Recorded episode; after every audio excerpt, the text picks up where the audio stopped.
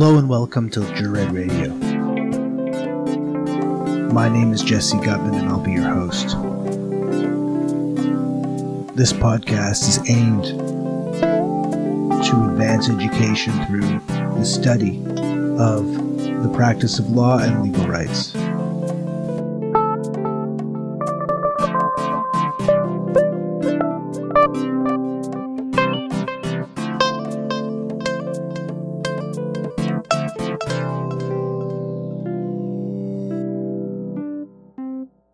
Today we're going to hear from Ruth Goba. She is the ED of the newly formed Black Legal Action Center, a legal clinic in Toronto focusing on the needs of the black community, the African Canadian community. Her words are very important, and her varied experience and wisdom is in part why she was selected to give the keynote address at the 2019 Law Union Conference. Have a listen. Is my absolute pleasure and honor to introduce our keynote speaker uh, at this year's conference. We are tremendously lucky to have Ruth Goba here uh, with us tonight. As many of you know, she is over she has overseen and is overseeing the opening of Ontario's Black Legal Action Centre. Not only that, she uh, was doing it, I don't know, maybe a month before the budget cuts or like days. Yeah, just perfect timing, really. Um, so she is not only someone with a wealth of expertise and experience, but somebody who is very, very busy. And so we are very lucky that she's uh, here tonight to share some of that experience. I'm gonna just I'm just gonna give you some highlights from this CV, okay? In case you're in case you're wondering. Like, she was the provincial territorial expert on physician-assisted dying. She has been on the legal committee of the Women's Legal Action Fund. She articled at Arch Disability Law Center. More recently, she was named um, interim chief commissioner of the Ontario Human Rights Commission. She was cross appointed to the Human Rights Legal Support Center in 2017. She's basically the smartest person probably you'll ever meet. And um, I'm just thrilled that she's here. So let's welcome Ruth to the stage.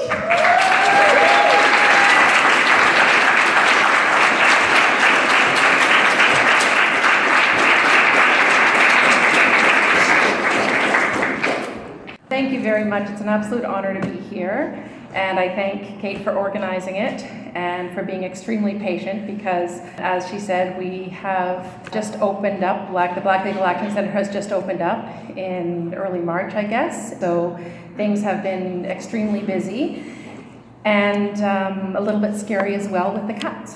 But uh, nonetheless, I'm really happy to be here and honored. So thank you.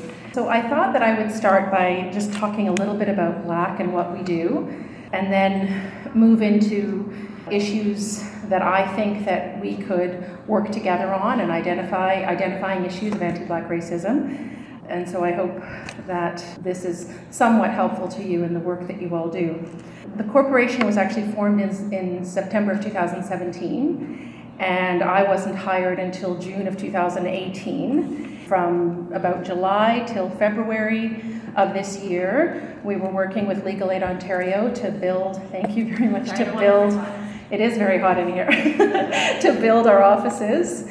And they, were finally ready on February 25th. But until that time, I actually worked from my basement at home alone with my personal cell phone. and that was how we started that was how we started work hired we hired an office manager in november and she also worked from home and then we hired three wonderful lawyers who are here tonight Farida Adam, Patricia Silliman, and Nana Yanful, who also worked from home until February. it was quite something. We're a specialty community legal clinic and we serve the entire province. Our mandate is to combat individual and systemic anti black racism. And so I thought that I would give you a definition of that. And I've taken one from the City of Toronto's action plan to confront anti black racism. And what it says is that anti black racism is policies and practices embedded in Canadian institutions that reflect and reinforce beliefs, attitudes, prejudice, stereotyping, and discrimination that is directed at people of African descent and is rooted in their unique history and experience of enslavement and colonization in Canada. And so that is the lens with which we do our work, and the issues that come to us all have an element of anti Black racism in them. We are a clinic that provides direct service, so we provide direct service to clients who call us, as well as the traditional work done by specialty clinics, which includes systemic advocacy, community development, public legal education, and test cases. I'm going to read you our vision, and I do that because I think it's important and it grounds the work that we do. The Black Legal Action Center was created to challenge and eradicate individual and systemic anti Black racism our vision is a society where anti Black racism is named and meaningfully addressed, where the humanity and dignity of Black people are centered, where the laws and the legal system are reflective of the real experiences of Black people, and where racial equality and full participation of all Black people in society is achieved. And so, like the definition of anti Black racism, we work from a lens that recognizes the legacy of colonialism and slavery and segregation that manifests today in different forms, such as criminalization, heightened surveillance, scrutiny, prisons. And to do this work across the province, we have six staff. so it's a tall order. We were supposed to have seven, but the provincial cuts have put us in a spending freeze, and so we have been precluded from hiring a community legal worker. And we're waiting, like everyone else, to see what the outcome of the cuts is on our clinic. And we know that you have already, you have all also probably been impacted as well. But I think, regardless of what happens, I think we're all determined to continue to do the work that we have set out to do. Last spring, our board of directors commissioned a needs assessment to kind of assist with the development of our work. And what it revealed was that, that there is no legal issue that people face that is not exacerbated or worsened by anti black racism or the failure to acknowledge the realities of black life in, in Ontario or Canada. And I just think of an example that I've seen, you know, firsthand is black woman who is experiencing issues with her landlord is threatened. She can't go to the board because the landlord threatens to call CAS if she goes. And that is, you know, the impact for her of the landlord calling CAS and the threat to her is significant as a black woman and for her black child. But in addition to that, so that's just you know kind of one example. In addition to the needs assessment, our desire was to wait to hear from our community and hear from them because we have a phone line, hear from them about what they needed and what the calls were about. Phone line has been open since early March, and so we're slowly kind of getting a better picture of what's actually happening in the province and who's and why people are calling. We receive calls from across Ontario. Although most of the calls have been coming from the GTA, our goal is to ensure that this clinic is not a Toronto centric clinic. We heard in the needs assessment that you know, we heard from people all over. We heard from people in Ottawa, we heard from people in Windsor, we heard from people in Hamilton. And what we heard was that they want us to come to them and hear them and see them and understand their issues and not impose a Toronto centric view on the issues that they are facing as a, as a diverse black population across Ontario. And we also want to go and meet them where they are. That, um, that is also something that we are working on, given the funding cuts and the, the challenges we're having around budgeting and understanding exactly what our budget will be. I think one challenge we face with respect to managing expectations in our own community is the issue of financial el- eligibility. As a legal aid clinic, we are, of course, limited to assisting people with low or no income. What we know and what you know is that anti black racism cuts across lines, cuts across all lines, all class lines, just like gender discrimination. Racial profiling, for example, can happen to a young black child walking in a primarily racialized neighborhood, or it can happen to a lawyer in a legal lounge. It doesn't matter. Um, and so we are challenged, I think, in how to figure out to be effective for our community in that regard, but also meeting our obligations with respect to our funder. And it's especially challenging for our community, I think, when they call and it's a meritorious case and we're not necessarily able to assist. I'd like you to keep that in mind for all the lawyers who do work out here. Our hope is to be able to work with other clinics across the province and host satellite clinics. As I said, even though our outreach to date has been limited, I think I think that we'll eventually we'll, we'll eventually get there. With that background out of the way, what I thought would be helpful to share in this address, I guess, is ways that that is important to share with you. I guess some ideas on how I think we can help you deal with issues of anti-black racism in your daily work. And although I would like to be able to say that our, that our six staff at Black will be able to eradicate anti Black racism, we realize that that is not possible, that we cannot do it alone, and that we need others to challenge it alongside us, and that's where you all come in. We always get asked, you know, how can we help? What can we do to work with you? We're excited about your work, and so I'm just going to give you some kind of ideas and thoughts about how you can do that. And I'm going to begin by asking you to challenge anti Black racism when you see it. And I'm going to give examples that we are recognizing or patterns that we are seeing when the issue of anti Black racism is raised. And um, I've been doing this work for about 20 years, and, I, and I've seen this kind of narrative emerge, and now we at Black see it in the calls that we get when there's an accusation of anti Black racism. And I see the narrative as indicative of the depth of anti Black racism and how ingrained stereotypes, which stem from our history of slavery and oppression, um, are of Black people in our society. And I'm going to share three examples from different areas employment, education, and policing but the narrative that emerges from them as we do our work is eerily similar. And you'll see what I mean as I, as I kind of give you examples. So, in employment, we typically get calls from people who are struggling at work, who are worried about losing their jobs, or maybe already lost their jobs, people who are on stress leave.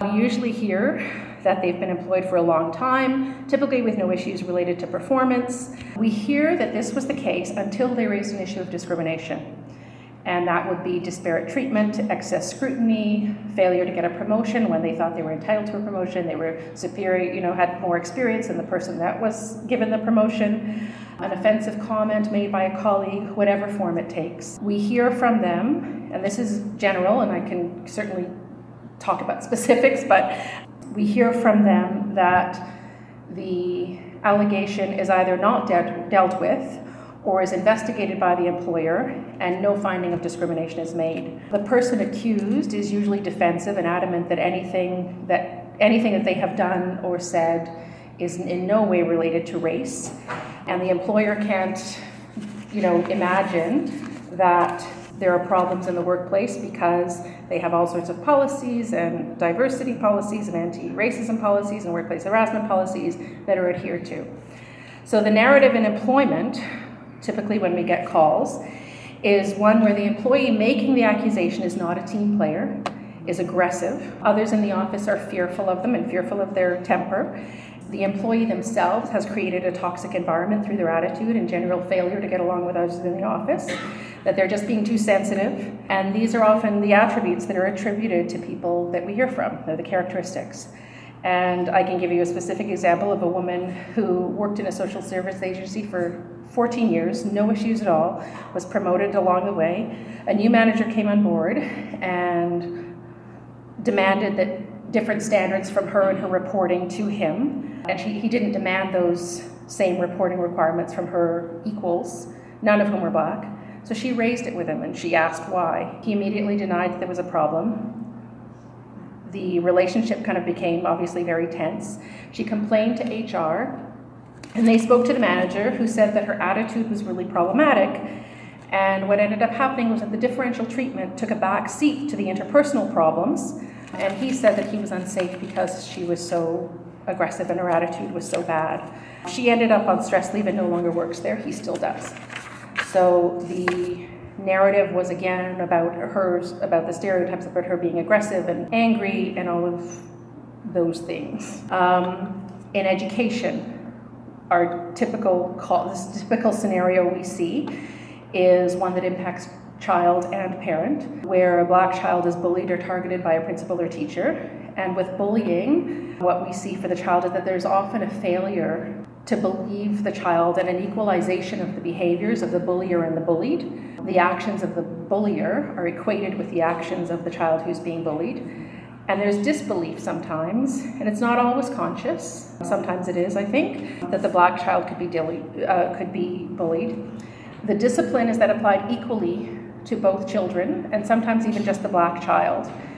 If the children react to name calling or taunting, they're deemed to be violent, aggressive, and they're disciplined. An example that I can give you is an exa- as a young boy who was an A student, never had any issues. The allegation was that he had made other kids jump up and down to see if they had change in their pockets.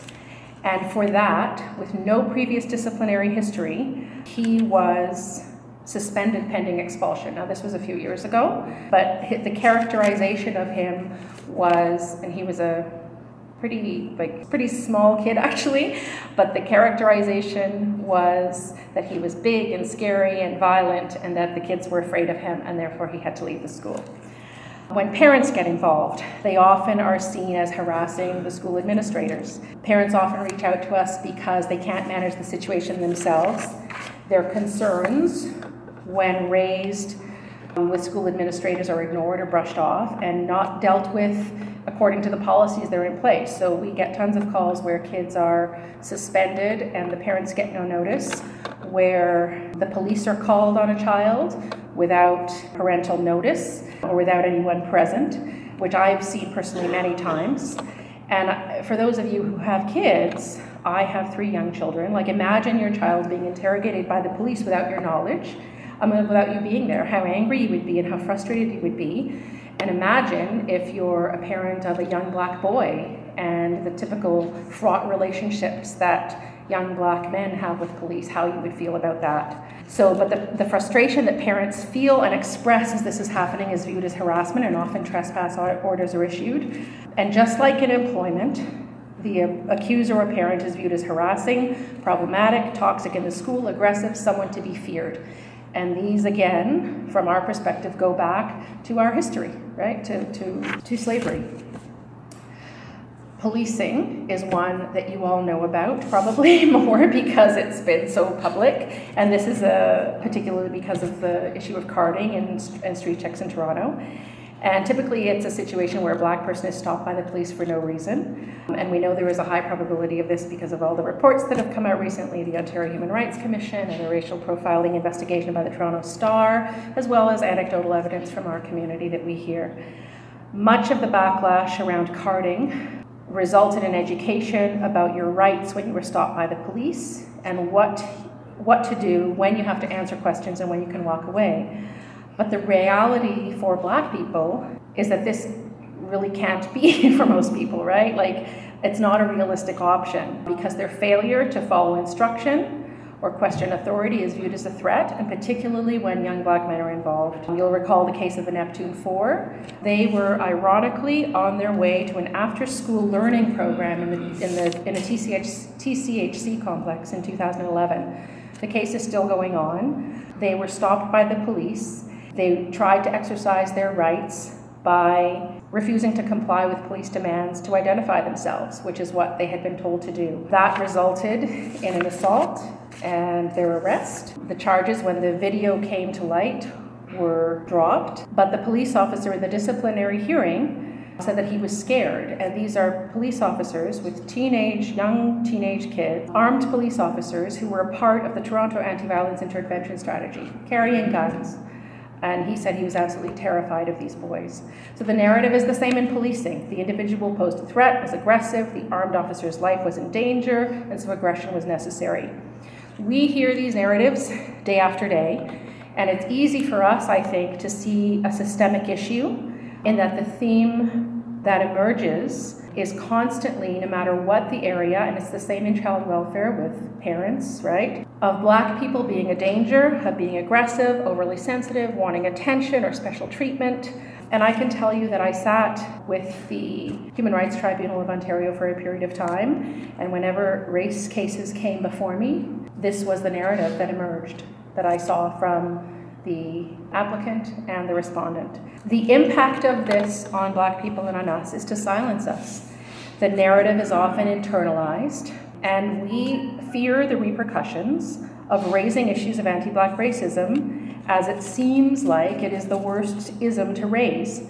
And even this week, Christie Blatchford, in an article, one of the quotes from her article is When they come for you, whether it is allegations of sexual assault or sexual harassment, or even worse, racism, or worst of all, because there is a hierarchy in racism too, anti black racism, you are done like dinner. And so we know that once the issue is raised, our workplace, for example, will never be the same. We know that whoever we address will be offended by us. We don't want to be labeled as angry or not being a team player or a person with their chip on a the chip on their shoulder or aggressive or toxic. When our reactions, our reactions to issues that we deal with in most aspects of our lives, probably in every aspect, and they are human reactions. So when you represent clients individually, it may seem like there was a performance issue in employment, or a black child was truly engaged in, black be- in bad behavior, or the person stopped by police was aggressive or a danger. But I'd like you to think about it a little bit differently, and I'd like you to kind of think about this narrative and how and why the individual you are representing is being characterized in the way that they are. And I think that's really important for those of you who are, who are working with the black community and representing them in issues of employment and wrongful dismissals and all of those things that, all of those areas that you work in. But the issues we see are everywhere, and not just in places that are not necessarily progressive or in the criminal law. And to be honest, it's actually more difficult to challenge people like us who are doing good work, like all, like all of us, and over the many years that I've worked in this field, some of the most challenging cases have been with more liberal organizations and, and people because we are the good guys, right? Um, when you're doing the right thing, or believe you're doing the right thing, or want to do the right thing, it's really hard to be told otherwise, and that the impact of what you are doing is not what you thought or intended. And I can tell you that the most difficult training, human rights training, I've done lots of training in my life, and the, most difficult training I ever did um, or conducted was with people who worked in social housing, who were alleged to be discriminating against people with disabilities. And they were furious with me for kind of suggesting that there was inequity in, in how they were managing the housing and that already vulnerable people were being impacted. And they actually said to me, How dare you? You know, I'm trying to help people. That's why I do this work. And the manager who arranged the training said that he'd never seen a reaction that, like that. And I think it's because it, it strikes people that they're being told that they're bad, right? When you tell them that they're doing something wrong and they think they're doing well. And because it's so ingrained, um, we have a lot of learning and unlearning to do. And so I'd like us and, and all of you to pay attention to how each of us deals with it when we see it and hear it and look at how lawyers deal with it in our own spaces. And I'd like you to be conscious of this, not only in the work you do for your clients, but in your workspaces as well, right? In your workplaces as well. What's important too is to be conscious of how anti black issues are, in the words of the UN Permanent Forum for the People of African Descent, obscured by the terms diversity and visible minority. In the example they use, the percentage, they, they give an example in a report that they did, or in a, in a, yeah, in a report that they did and they talked about issues of the realities of black people being obscured. And they said that the percentage of racialized children living in poverty across Canada is 18%. But if you disaggregated the data, for black children, the number was 33%. And so when this type of analysis is done, and it's done, for instance, in workplaces, you may very well have diversity, but black people don't always figure into that diversity. And so I would also ask you to be conscious of that and I think the rhetoric around diversity often obscures Black people's experiences. It erases us from the narrative. Even in social justice frameworks, we get put into categories of racialized people when the, when the realities of our existence is actually quite different from a lot of other racialized people. And I can tell you, another example, that when Justin Trudeau announced his cabinet in 2015 and it was hailed for gender parity and diversity, which was great, I happened to be in a meeting with a black organization that was participating in the development of an anti that that um, sorry was precluded from participating in the development of an anti-racism strategy in their workplace. And I want you to think about that for a minute as well, right? Imagine a policy being developed on gender and women being excluded, or a policy being you know developed on disability and people with disabilities being excluded. And this was a group of black people in the workplace who were excluded from the development of the anti racism policy in the workplace. So we were in this meeting, and Justin Trudeau announced his cabinet. you'll remember the line, oh, this is so great, there's all this gender. How come? He said, well, it's 2015. It's reflective of Canada. And we all looked at each other and we looked at the cabinet because we were all, of course, everybody has phones, right? And there wasn't one black person in the cabinet. It was an example of diversity excluding us or being excluded from the from talk about diversity. So I'd like you to think about your firms and the work that you do, the articling positions. If you if you end up hiring black people, do you provide opportunities to mentor them? Think about how unions deal with anti-black racism allegations. And I will say that race is a very, very complicated issue, and it's complicated for us too. It's not just complicated for people who are not black. And many times, people are afraid to be labeled as racist or even to ask questions for fear of saying the wrong thing. And this is particularly true in more progressive settings. But I will say that nothing will change if this continues. And so I think if you think you identify it, identify anti black racism somehow in the work that you're doing, I would encourage you, if you're unsure or don't know exactly how to raise it, to reach out. Don't hesitate to contact us at Black. One of our goals at Black is to be a resource not only for our community, but for others too, including the legal profession. On our website, uh, we have a quote by James Baldwin that says, Not everything that is faced can be changed, but nothing can be changed until it is faced. And I think if we are too nervous or afraid to deal with the realities of anti black racism, then none of us will ever be able to really challenge it. And with that, I'm going to take you back to our vision and I'm going to read our vision. And I'm going to say, Our vision is a society where anti black racism is named and meaningfully addressed, where the humanity and dignity of black people are centered, where the laws and the legal system are reflective of the real experiences of black people, and where racial equity and full participation of all black people in society is achieved. Thank you very much.